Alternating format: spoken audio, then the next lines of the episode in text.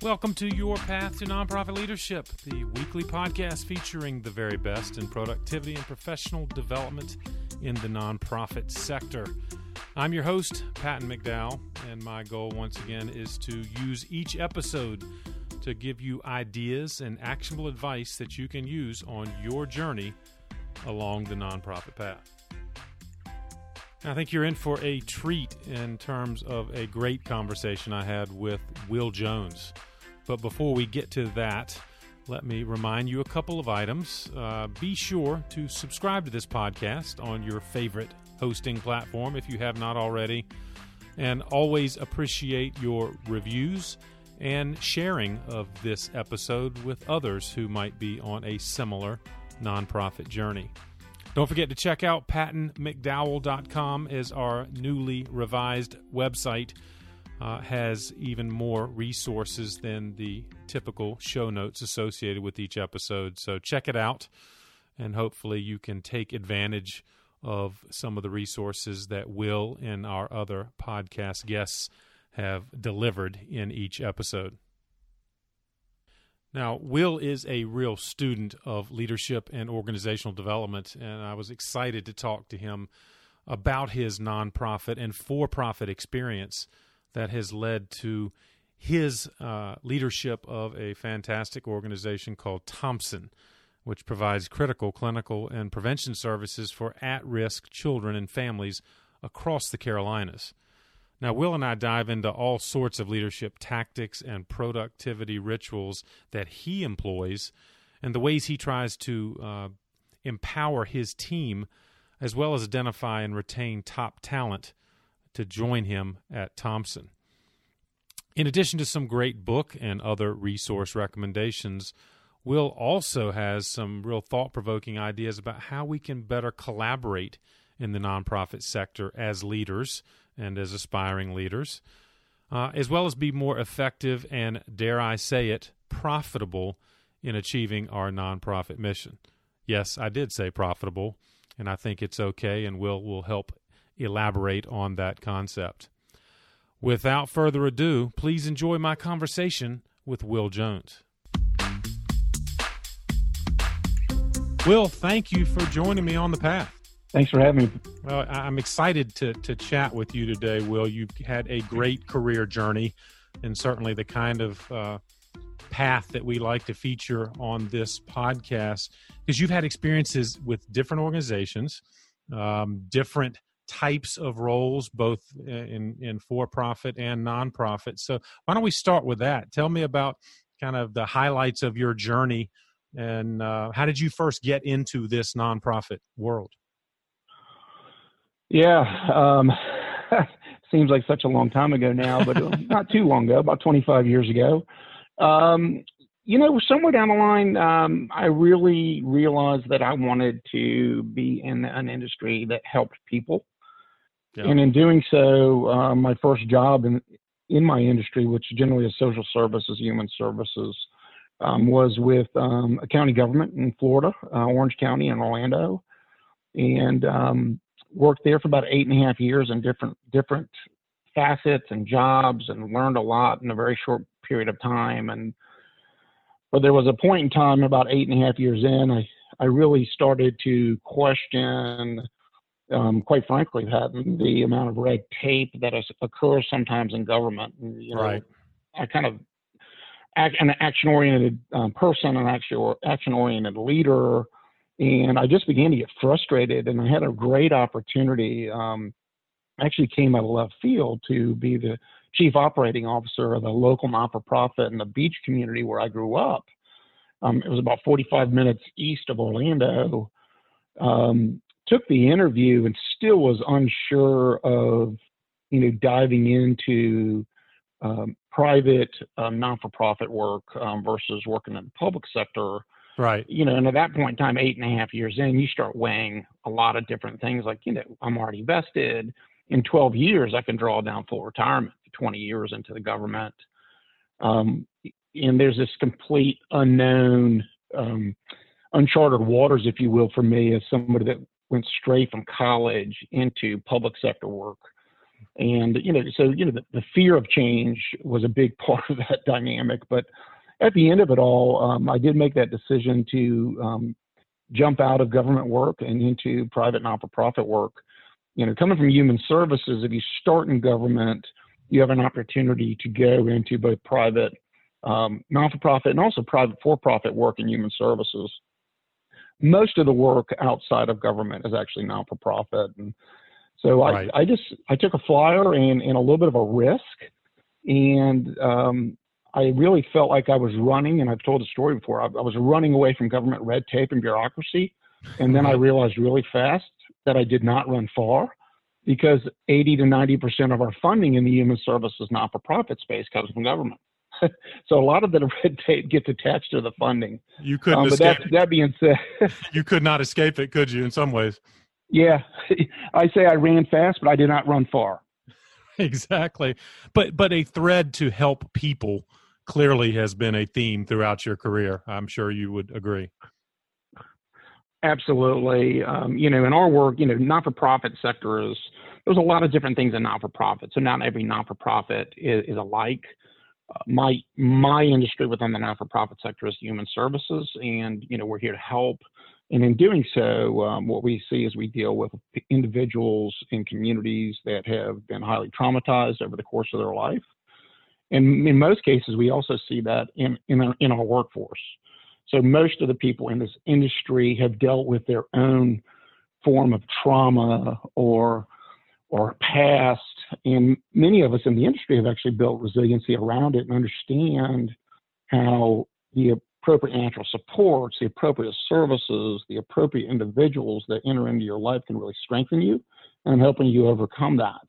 So that's why we see, specifically at Thompson, where I am now, probably about 85% of our staff actually have four more adverse childhood experiences, if wow. you know the ACEs score. Um, so we're kind of we're drawn into the work based on our past and what we've been able to overcome. Well, that's a great point, and and I guess people join the nonprofit path for many different reasons, but you make the good point that uh, folks in your sector often are touched by the causes you're trying to help. Absolutely, absolutely. We see that over and over again, even with um, even with board members and people, even donors, volunteers, right. the same thing. Right. Well, you you have illustrated, I think, the sector very well. But why don't you give me the elevator speech? What is Thompson, Will, the organization you lead now? Great. Um, well, Thompson is first and foremost we're the oldest um, non-for-profit youth service organization in the Greater Charlotte area. Um, just over a little, a little over 133 years of age. Um, but that being said, we um, we we kind of say now that we're a 133 year old infant um, right. because what what created the organization and the needs that were around 133 years ago, they're similar, but they're so much different. Um, so we've really had to learn to walk all over again, if you will, um, by doing new and different things to really stand in the gap and meet the needs of, of what's happening in our community in, in 2019, 2020 now. Um, and we do that primarily through, through three main um, service lines um, early childhood services, family stability and support work, and mental health services. We try to simplify what we do and there's three legs of a three legged stool, and underneath the hood of that is 15 to 17 different services. Wow. But at the end of it all, what we're really working hard um, with community partners, um, with, with businesses, is to really impact um, and stop intergenerational poverty in Charlotte. That's a great headline. That being said, we have a lot of, we have a lot of work to do. And indeed, and you're not alone in the sector trying to address some of those tough issues. But it's impressive what you and Thompson are doing, and certainly as a model for organizations like yours across the state and across the nation. Um, something else I'm sure you can appreciate is uh, your colleagues. You you do a lot with a little. Um, there's always more work to be done, and and I've gotten to know you a bit, Will. That you're not only looking at the near term, but you're looking at long term uh, change. How do you stay organized? Back to kind of a feature of this podcast is the productivity side. You produce a lot of great uh, effort and content. How do you do it? Yeah, um, great question. You know, first and foremost, I'm always learning um, in and around um, um, organization, productivity, making the most of my time. Um, but above all things, Pat, and honestly, as I sit back and think about this question, is something that I've been um, saying kind of in the pulpit of my work with my team for the last two years. Um, in our space, um, our most precious um, and valuable asset um, above above and beyond the people that work within the organization is our time. Right. So as the leader of the organization, um, I'm very protective of my time, um, and and so I really so one of the biggest tools I have is is my calendar and making sure that I'm protective of my time and I understand the importance of my time and my role in the organization, and I actually block out time throughout my day, week, month, and quarter to strategize, to think, um, to maybe even innovate in different ways, but not necessarily to do. Um, and that really has uh, enabled me to be more productive in my role. Um, and above all other things, you know, and I even share that with our organization. So when new employees come into the organization, we do a new employee orientation. And if I'm if I'm present that day, and most days I am, I speak in the first 15 to 30 minutes. And one of the biggest things I try to get a new Thompson team member to understand is you may not see me in the next six to nine months. Um, I have an open door. Um, I'd love to get on the calendar for coffee, a one on one, and I'm always available to anybody and everybody that works at our organization. But that being said, I, I, I really set the clear expectation that I'm working on the organization, not in the organization. Yeah, well put. So I really kind of set a tone around my time um, and my role and function. And I even give examples of what happens if I work in the organization versus on the organization. So, you know, and obviously from there is my calendar. Um, you know, review my my calendar every single evening, uh, review it in the morning again, prioritize accordingly, one of the biggest tools I, I picked up about a little over a year and a half ago, I came from Michael Hyatt, was identifying my big three hairy audacious goals for the day. Yeah, big fan um, of his really, too. Yeah, I like yeah, stuff, and really. Yeah, yeah, and you know, and I just think that kind of really helps me understand what are the three major things that I want to either accomplish or influence this day, and then and then work around those things. So those are the big rocks, if you will, versus the pebbles that happen in our day. So really, uh, Andy Stanley, who actually is a pastor, but a real big on leadership, has a great analogy about rocks versus pebbles. Yes. So you know, and, it, and if you put your big rocks in after you put in all your pebbles in, you can't fit everything into your day. Right. But if you put the big three rocks in, all the pebbles will actually work in the crevices in and around them. So that, that big three is another kind of tool and tactic. Not only do I use, I also require, require and request of, of my direct reports in the organization too now.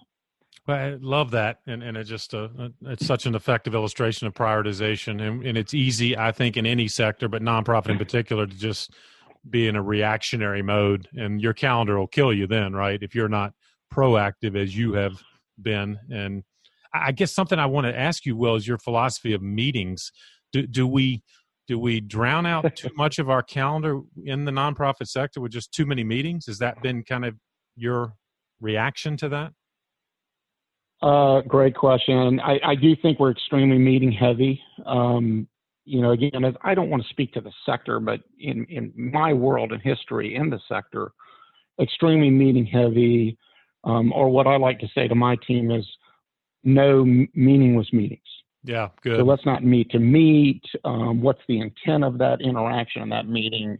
Um, can we do that in a more efficient and effective way? Can we use technology, you know, email, uh, Microsoft Teams, texting to answer questions? We try not to use meetings as um, a way to inform, um, but really more around tackling and, and really doing some debating in and around issues and major decisions we're trying to make. Um, so if information generally in our organization will go out via Microsoft Teams, um, email, maybe even text, um, telephone, one-on-ones, but we will not, um, or I will not in particular, I know we still struggle with this, set up a meeting just to inform. Um, we're there to actually work. We want to we want to leave with takeaways. We want to have an agenda of what we're trying to accomplish before we go into that meeting. It's a great point. And and what is your highest value role during the day? Right. It's not just to consume content. It's to so you you'll have meetings for strategic conversations and deliberation, but not to sit simply listen to uh, content delivery. Yeah, we really adopted in our executive leadership team at thompson um, Lencioni's um, five dysfunctions of a team methodology. Yep. And so we, we tried to identify what is our what is the biggest pain point in the organization um, that we're facing. And we'll meet and talk and strategize and do tactical work in and around that one biggest pain point. So the last quarter of this past year that just closed out was around hiring and recruiting and retaining top tier talent. Um, nice. And we really beat that up um, for three months. You know, in, in in, in weekly meetings, we identified you know what what, what our pathways, what kind of tactics were we going to use, and we come back and begin to evaluate how are some of the things that we implemented working. So we use that really more around problem solving. Right. We do a little bit of updating in that meeting, but it's it's it's one minute or less around the table. It's quick, um, quick hits, things that you need the team to know, things that you may need um, support around. But we really try to tackle issues, and quite frankly, hopefully get to some debate. So our team, our team meetings, and even some of our team communication is also to hold each other accountable. And I also invite the team to hold me accountable as the CEO of the organization as well. Love that. Um, so pushback yeah. is well pushback is welcome, and intention is welcome as long as as it's what we call dynamic, not toxic. Interesting. So it is going to be proactive and positive, but you don't mind healthy debate to strengthen, I guess, the the topic you're discussing. Absolutely. That's where really the that's where the what we call deep, deep tissue work happens, right. and that's where the real fruit comes. Well, I take it then you'll pick another kind of headline topic for the the, the next quarter. So that kind of Lencioni strategy allows you to kind of pick a, a, a quarterly headline. Yeah, yeah, yeah, and we do that um, very similar to kind of other problem identification tools where we'll actually go around and every member will jot down two or three things. You know, when we say put your CEO hat on, not from your current role, but what from your CEO hat. If you're the one person leading the organization, what is the biggest thing impacting the organization? Love not that. the individual, not the team, but the entire right. organization. Um, and it was interesting this last quarter when we talked about um, you know top talent and recruiting and retaining and that that level of work. Every single person on my executive leader, leadership team had that down as number one. Wow. Well, good alignment, but love the fact that you're encouraging all of them to put on a strategic hat, right, and not get buried in the tactics of their I guess, individual area. Well, and it happens, you know, as, as you know, and even in in your interaction, your history, you know that can happen really fast in the not-for-profit sector, right. because, and you you made a comment earlier, uh, a lot of we may have resource, but we don't necessarily have an overabundance of resource. So many of us will wear different hats throughout the day. Exactly right but you need to make sure you don't get buried in your many hats, right? And it sounds like the exercises you're providing uh, uh, allow for prioritization at a strategic level. Well, not just that, we've had to really train on that um, because you know a lot of people will go to their comfort zone, right? So, you know, your first time supervisor was an individual contributor. Say you were a counselor, now you're supervising counselors. Well, your comfort zone really is doing the counseling, doing the work, not overseeing the people that do the work. Right. So we have to be very intentional about our terminology, our training, our structure. So leaders really understand that they're leading, not doing. So coaches are coaching, not playing. Yes, yes. Uh, I think that is fantastic and something a lot of nonprofit leaders can learn from and those aspiring, which, of course, I think a lot of our listeners, as you know, will, are on the path, aspiring to senior leadership, or perhaps considering joining the nonprofit sector. And it's a perfect segue, maybe from your quarterly headline, uh, hiring talent. What what are you looking for? What what advice would you offer? And perhaps through that lens of hiring talent, what are the some maybe the characteristics you look for in hiring uh, talent to your organization?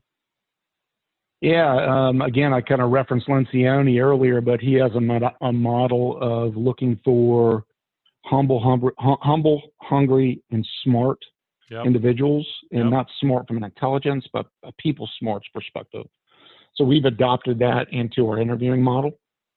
Um, and and then we we actually added a fourth. Um, sorry, Lencioni, we added a fourth to your to your list. that's all right. Um, and that's and that's in around coachability. Um, so what we found is if you're not coachable, you're not going to work well in our current culture. How do you so figure that out? Do, do I do I you, you want to hear evidence from me that I've I've used coaching in the past, or, or what would you say? We will, um, you know, a classic question that we, we can use. I mean, you're really asking tough questions, Pat, and I wasn't ready. um, one of the questions we use around coachability uh, and, and, and they're never open ended, where a lot of people do competency based questions and actually lead the person to the answer. Right. I might right. say to you, Pat, and tell me about a time where you worked for a supervisor you didn't get along. Gotcha. I won't ask what you did about it. I'll just leave it hanging there. And what will end up happening, a candidate may go down one of two pathways where they actually identify that time, that experience, and what they did to adapt, um, become coachable, maybe align themselves with their leader. And then others will go down this what we call a deep dark pathway of basically beating up their previous leadership. Right. Well, and if you do that, you'll be doing the same thing to me when I'm not looking. That's great. Or maybe when I'm looking at your face. Either way, right. I don't want you in the culture at Thompson. So that's kind of one of the things that we look look at and then we, we really also talked about something that we call the three C's, which is something I think me or somebody else on our team drew up on a napkin one day, but it makes sense for us where we're looking at competency, you know, and, and you know, this hungry, humble, and smart falls into that in our, in our mind.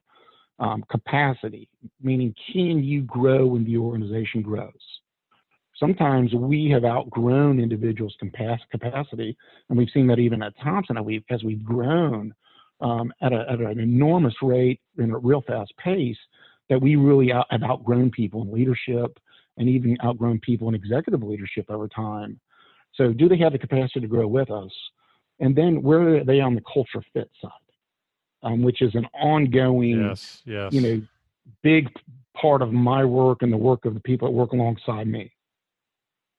I, I think that's fantastic, and I will, will underscore your point. You're not just hiring for the immediate job description that's in play, but you're hiring for potential. It sounds like capacity, and I suppose if I, if I demonstrate to you that I am a lifelong learner, that I'm responsive to coaching, even if I don't have evidence of you know that that future position, you're looking for my potential to achieve that future position. Is that fair? Um, yeah, um, potential's a word. Yeah, high potentials, you know, is a phrase that we've used. Um, but I also get worried about using the word potential so much, in, at least in my history. Um, I played basketball in college, and right after college, I started this recruitment business, believe it or not, Pat. And right, I don't know if I've right. ever told you the story. And part of that was I was evaluating high school talent for colleges.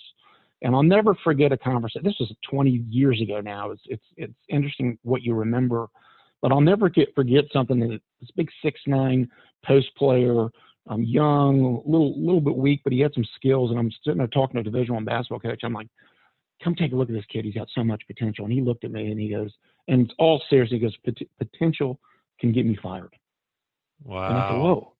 And I said, I said, tell me more about that. And I've told the story probably 100, 200 times uh, now. That's great. He, he said, unre- potential by itself does absolutely nothing for you because if it's unrealized, um, that person or they don't live up to that potential that you assumed or presumed that they had, they will get you fired as the leader or the coach, and they will also get themselves fired in, in the process. but, high, but all that being said, it, it's something that we just got to be cognizant of. But absolutely, we're looking for people that have potential that can grow into something bigger and better with the right level of supports, and quite frankly, people that are, are self motivated to grow. Right. They're not always looking to be fed on their own. They're actually seeking, to your point, lifelong learning. You know, we're we're big proponents at Thompson of leaders are learners. Um, or you could say leaders are readers, but now nobody wants to read; they want to hear everything. Hence the podcasting, right? Um, yeah, but that being exactly. said, as long as they're learning and growing, and and, they, and they're seeking um, information on how to get better, that becomes so big in in anything that they do in our organization. Well, you you've answered my next question was, and obviously you never know exactly, and your coaching advice there about potential being somewhat uncertain, but those I guess would be the uh, advice uh, elements you'd offer someone that demonstrates uh, an interest in lifelong learning. I, mean, I guess, yeah. What what are you looking for for someone who is trying to advance? You know, they've established themselves. Uh, many uh, of our listeners, you know, are in that kind of middle management space, I guess, Will. So, is there anything you would point to that separates the middle management from senior leadership? Yeah, you know, um, and I'm gonna I'll throw out a quote I, I, actually sent out to my team the other day. I saw this and it, it made so much sense. This is one thing anyway. Leadership is a journey and not a destination. Yep. Which means you are either improving your leadership skills or they are getting worse. Interesting. So one thing to your point, be always be learning in some way, shape, or form. Sharpen your saw, as Covey said, um, or looking to sharpen your saw, um, and use everything in in in your own space and around you to do that. So, you know, what are you doing to self-develop is just as important to me as in what are we doing to develop you. And I think it has to be a half and half mix. Um, on the other side, there's just some little key things that that that I believe in that others may not. But you know, negotiate your salary for the next five years and, and accept that before you start. Interesting. Um, yeah, what do you mean? Is a sign. Well, don't negotiate your salary after you've accepted the position. Gotcha. You know, we've seen young leaders come into the role 30 days, they're renegotiating their salary. And now I'm thinking that's a little bit of a credibility issue. Right. Or an integrity issue because you've negotiated a salary you've accepted the position on what you've negotiated, and then you come in and maybe you do a little bit of good work, but you really don't have a real body of work. Right. Um, and then you're re- renegotiating. So that's generally a red flag when those things are happening for us organizationally. So we just tell people up front, you know, even when we're making job offers, is this what you're willing to be able to do for the next three to five years? Right. So negotiate right. accordingly, um, given the space that we're in um, you know, there is some ability to do different things. But generally speaking, your income is not going to grow unless you change positions or to take more responsibilities. Um, in general, there are other mechanisms to do that. So we look for that. We look for people that are always willing to stand in the gap. Right. Meaning, if we have a special project, that they're the first in line to volunteer for that.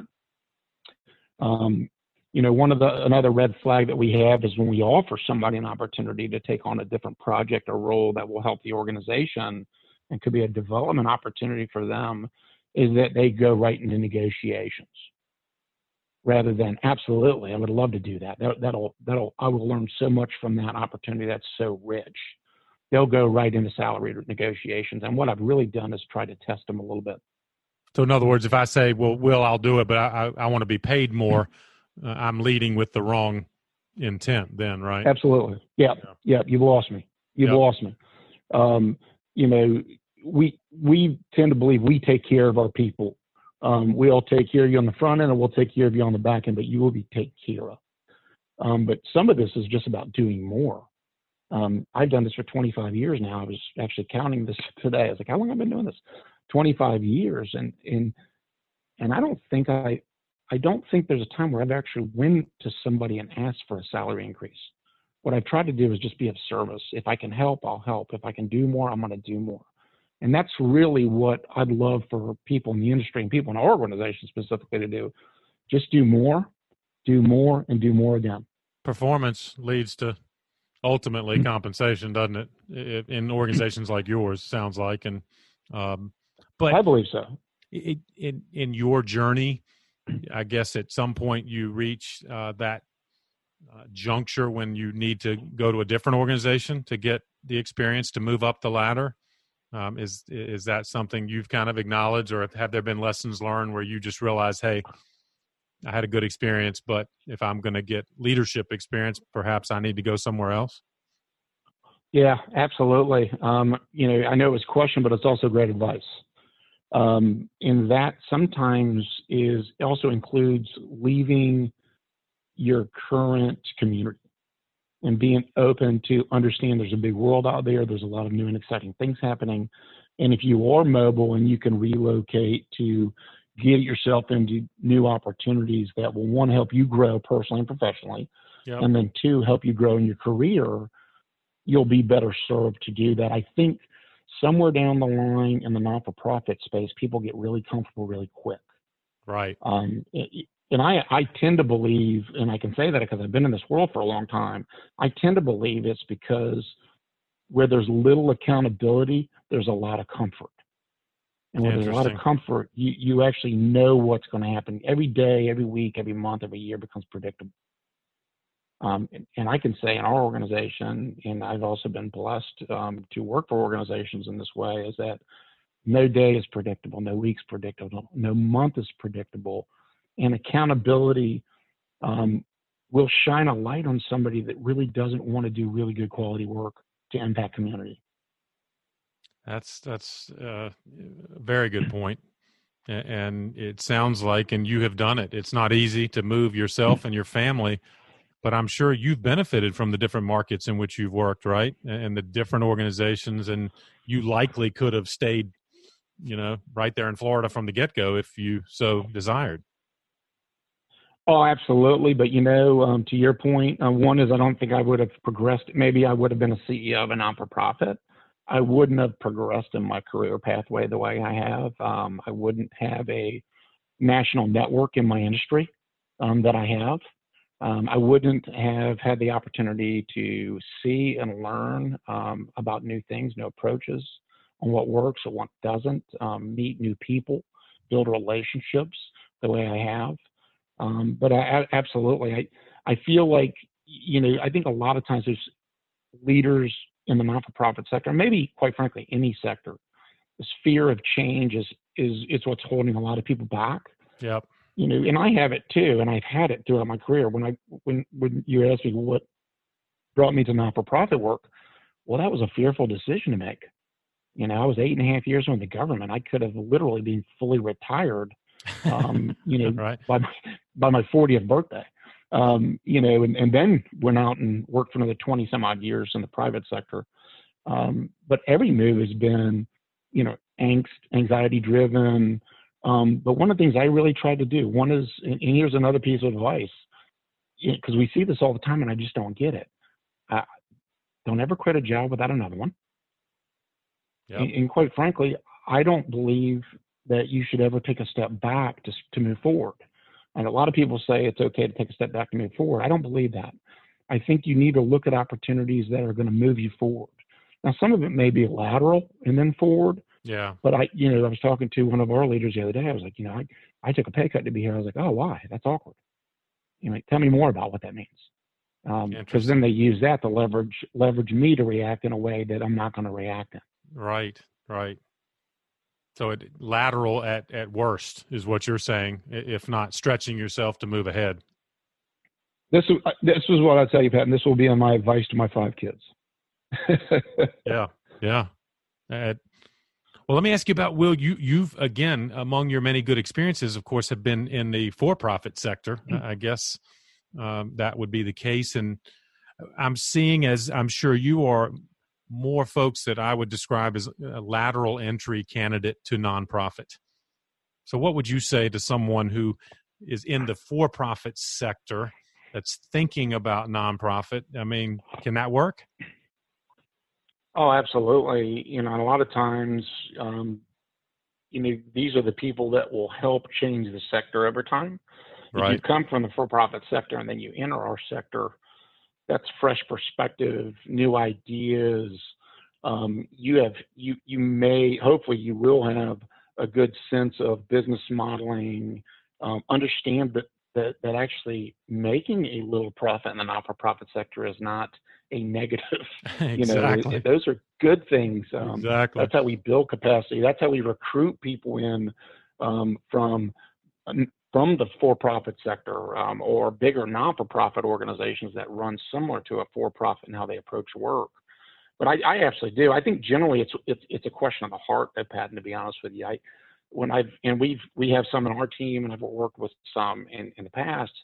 Um, it generally is is what's drawing you to it, and I think a lot of if what's drawing you to it is I want to be comfortable, um, I you know it's easier, um, you know whatever you think or you assume is the case. Um, please do not come to into my world. Um, now, right. if you want to impact community, um, if you want to impact something in the community, something in, in you know, in anything that's happening, and not-for-profits are standing in the gap doing that work, and you can bring your tools, your skill set, your history, your experience to that. I, I, we are going to welcome you with open arms, but it's got to be for the right reasoning.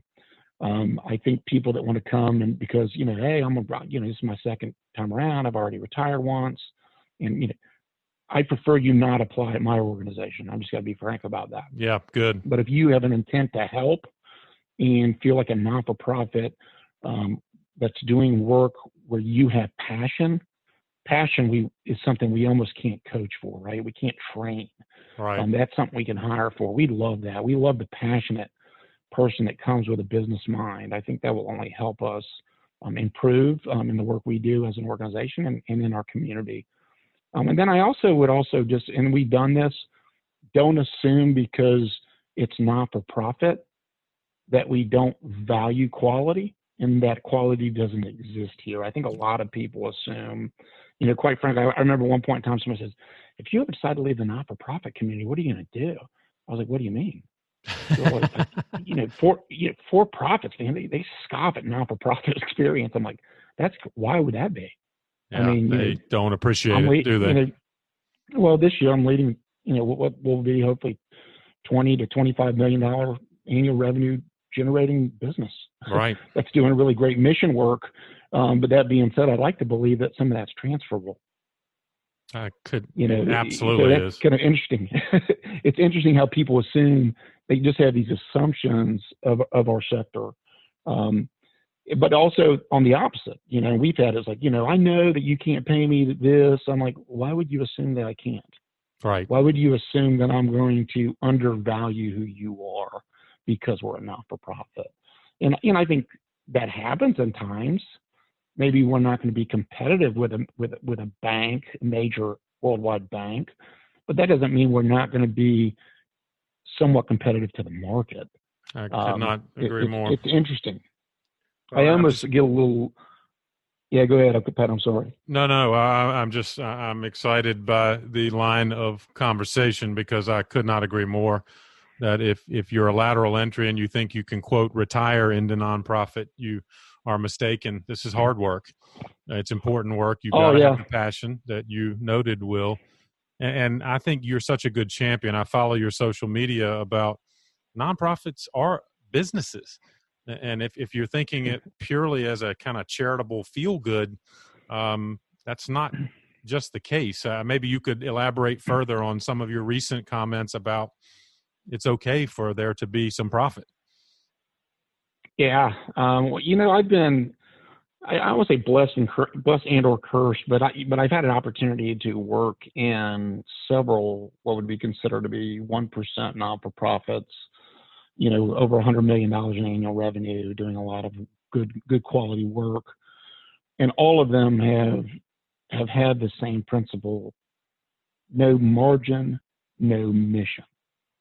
And yep. meaning yep. you have to create a little bit of buffer, a little bit of money to put somewhere for you to continue not only to sustain, but grow your mission. I get concerned that not-for-profits are, are, are fighting for sustainability, Patton. Right. And I believe not-for-profits should be fighting for growth, scale, increased impact, um, but not sustainability. If I'm a $1 million not-for-profit, I should not be content that I'm a million dollars in 10 years.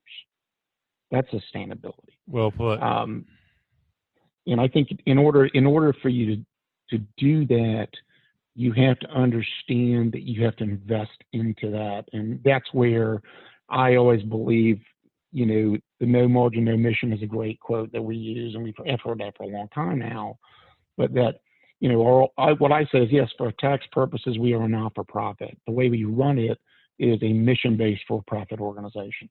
Now, that's not saying we're profitable. We're not Right. profitable yet. Um, Right. I, I believe we can be over time, but we're not there yet. Um, but but it also means that we're not okay with losing money. Oh, You know, uh, it's not it's not completely um, satisfactory to lose money. I uh, am writing that down. It will be featured among the many great nuggets of advice in the show notes associated with this episode. No margin, no mission, and and you're right. Um, too many of our nonprofit friends are in survival mode. I think will, and while I, I'm I'm grateful for their effort, the people they serve need them to be more than just surviving. Right? If they're, we're going to really make a difference in our communities. Yeah, I agree. It's just um, and it's it, it's obviously the community where we live, and both of us do a substantial amount of work, and not all of our work. I know you do work in other areas. We do work in some other areas, but Charlotte, uh, North Carolina, is a classic example of what a great and wonderful community um, for many of us, but also not not so much a great and wonderful community for for so many of us. And what I mean by that is um, there's still a lot of need, and it's unmet, and it it unfortunately or fortunately the non-for-profit sector has to stand in the gap and work closely with corporate America, which we do, and we're blessed in Charlotte to have that, um, as well as the government. Um, we're, Right. we're blessed to have really great government partners um, in this community and others. But that being said, there's more to be done. Um, you know, and I, you may or may not have known this, but you know, we're at about 180% growth rate in three years. You know, almost in everything we do, headcount, revenue, services, the pe- number of people we're impacting. In, in, and I said this not too long ago, it's like, and we really haven't been focusing on a growth strategy. Most of it's completely and utterly organic, opportunistic. Um, we stand in the gap if we feel like we can. Uh, we partner in different ways. Um, I can only imagine if, if we really had intentionality around business development, because we don't have a business development department at Thompson as, as it stands today. And I've been part of organizations that do actually have a focused business development team. We don't have that. We're just trying to meet needs. but or, organically you're still growing even if you're not pushing it from a mm-hmm. business development perspective clearly you're doing some great things and I, i'm among other things will lift up folks you all should check out thompson uh, their website will be in the show notes and it's a great organization a model frankly will and i know you're you're building on the work of of you know decades before but the community need is there and i again, lots of great topics. I want to be sensitive to your time, but one topic I, I definitely want to ask you about in your senior leadership role, and a lot of executive directors ask me, and it's it's the interaction with your board. And you have a, a fantastic board at Thompson, but I wonder if you might speak to just you know the relationship with the board as a nonprofit CEO are, are there some some highlights or or advice or things you might offer a fellow executive director?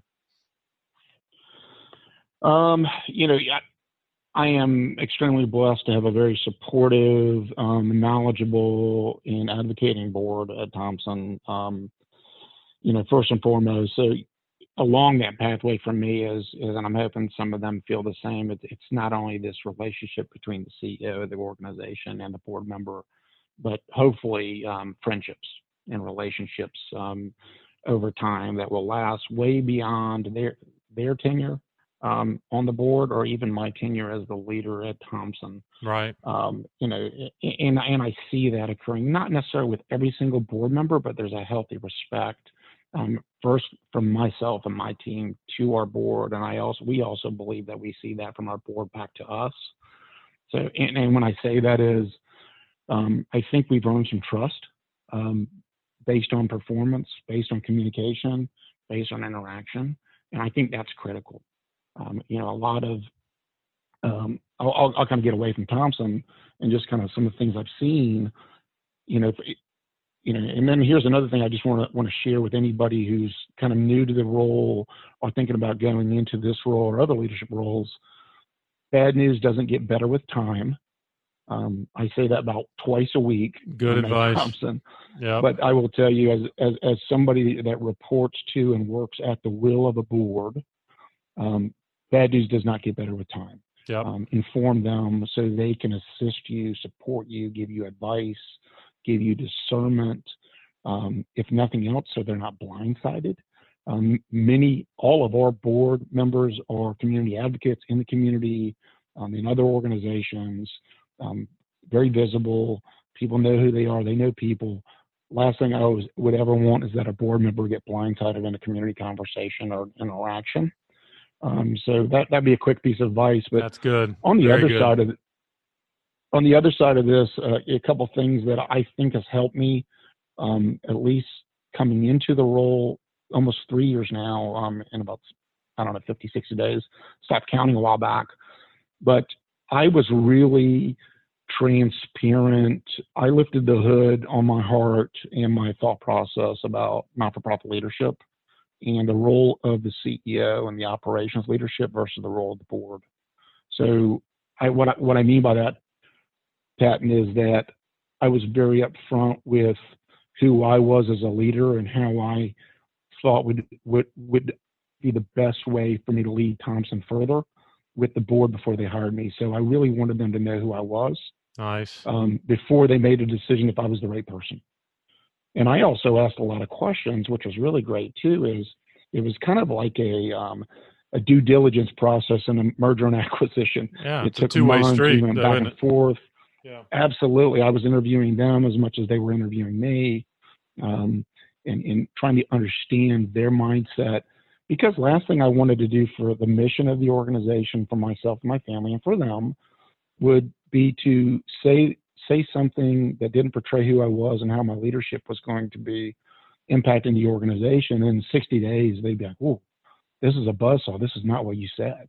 Right. Um, so very upfront and somewhat in a bold manner, um, not abrasive but bold. You know, like this is what I'm thinking, or this is kind of my expectation in this role if if you choose to to offer it to me. Um, you put it on so the they table early. getting. I, absolutely, absolutely. yeah. I wanted to, I wanted them to vet me out or vet me in, but based on who I was and how I was going to approach the work. And you know, I could have easily have been vetted out right. but I would have been more. I would. I would. Me personally, because I have family and other other obligations, and, and quite frankly, I was in a great opportunity um, with a for-profit here in the, in the in the state that does work worldwide. But you know, if I'm going to make that move, I want them to know who they're who they're getting um, for the short and the long term, and I also wanted wanted myself to know that they're comfortable with some of my thoughts and philosophies about how to impact community. Um, so I was blessed in that. That would be a, a kind of a nugget of advice. And in doing so, you may get vetted out of opportunities, but be who you are. Um, share who you are. Share what your intent is. Share what your perspective on leadership is. And and then from there, quite frankly, we just had to get some really quick wins. And hopefully, the board has seen. I, I try not to. I use this always with the board. I don't want to overpromise and, and underdeliver. Right. Um, I think I think for the most part we've done that. I'm sure there's been a time or two where we've we've under delivered under delivered a little bit on something we know maybe have promised, but generally we're batting um, a good percentage. So you don't want to set yourself up for failure by making a lot of promises, and they're you know just like an employee to our supervisor. So you're realistic about what you can do, and, and what we've been able to do is what we were able to do in my first year was probably what I outlined them in my interview we were going to do in the first three to five. So like you know, just again, not over promising and, delivering, and delivering, but sure. really uh, just yeah, just doing the work. Well, that's it's fantastic. I don't know if I helped with that question. oh, you answered it and and then some. And and I guess the authenticity you presented is in and of itself good advice. Because if if if I'm you know holding back or somewhat artificial in my interview, uh, it's only going to come back to haunt me, right? A year later or whatever, and that leads, of course, to a whole other conversation you and I can have about turnover in the sector. Um, if we are not uh, above board in that early interview discussion, then we're just you know on a path for disappointment for both sides. Well, and I, I I also think that also goes back to your your questioning about the you know, coming over from for-profit industry into the sector. Um, unfortunately, just the talent pool at a very high level of leadership is, is in my mind, it's very shallow. Um, Yep. in, in the sector, and it needs to it needs to get deeper, it needs to get wider, it needs to have more competency, more capacity. Well put. And that is going to plague the sector until we have kind of the people like you and, and, frankly the leadership you're bringing to those that work with you because you are i think intentional about growing leaders which is only going to help your organization and or other organizations as folks you know move move on or move around if if that becomes the case. Will it's fantastic. I've got a half dozen books on my notes already but is there one more you would add anything particularly compelling in your professional development reading that you would want to recommend to others? Yeah first and foremost when i looked at your notes um, never eat alone never eat alone is a classic. Um, right. I, I, recommend that to every everybody everybody who's in leadership in our organization or people that i mentor to understand the importance of network and relationship building. So it was kind of cool to see that on there. Not that many people at least in my travels, knew about that book. I read it in my early 30s, and, and in my mind, that should be a required coursework in college. Quite Love frankly, it. couldn't agree more. Um, you, you know, there's a lot of books. You know, I mentioned Lencioni a few times during the um, during the interview, Pat, and anything um, that Lencioni puts out is definitely worth it. Um, but you know, two books that really have you know, I read them a little over a year and a half ago, but they've kind of percolated. Actually, I, re- I can reread both in the last by six months. One is a, is a book called Moves by Patty Azzarello, if you've heard of her. Um, that's no. a great book. And great. Yeah. The byline actually is Move How Decisive Leaders Execute Strategy Despite Obstacles, Setbacks, and Stalls. Um, that should have been pointed directly to the not for profit sector in my mind.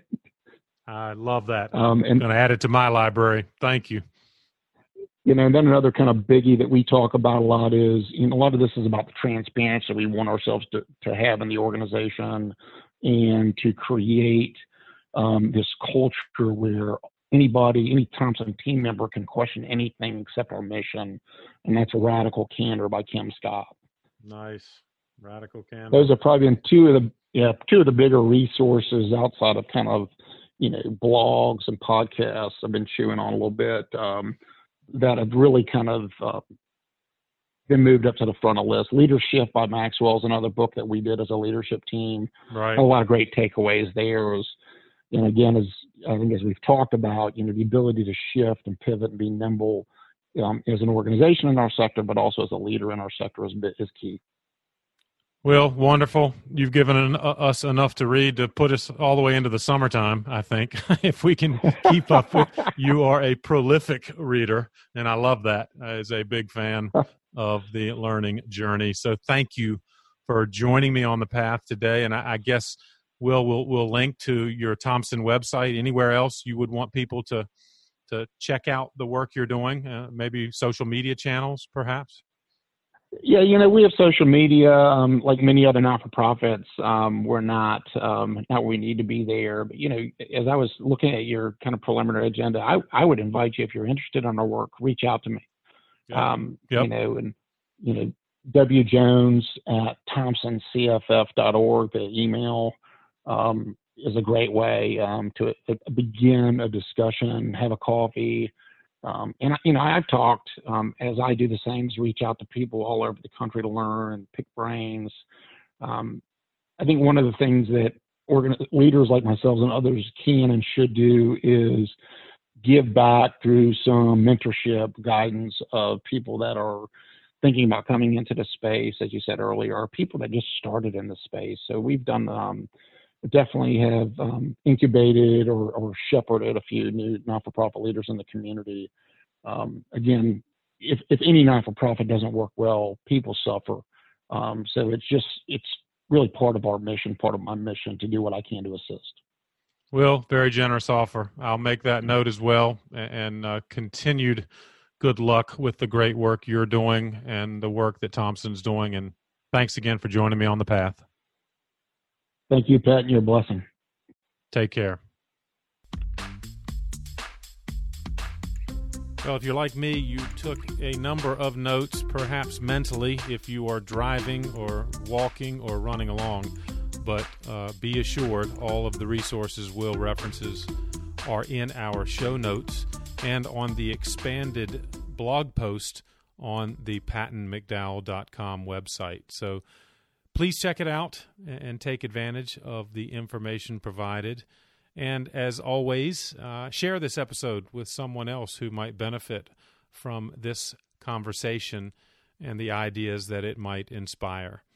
Uh, if you'd like to subscribe, please do so on your favorite podcast platform. And always, thanks for listening. I appreciate you being part of these conversations, and we're eager to share the content of this podcast with others in the nonprofit community. Thanks for what you're doing for any nonprofit that you support and causes that are meaningful to you. I will look forward to seeing you next time on The Path.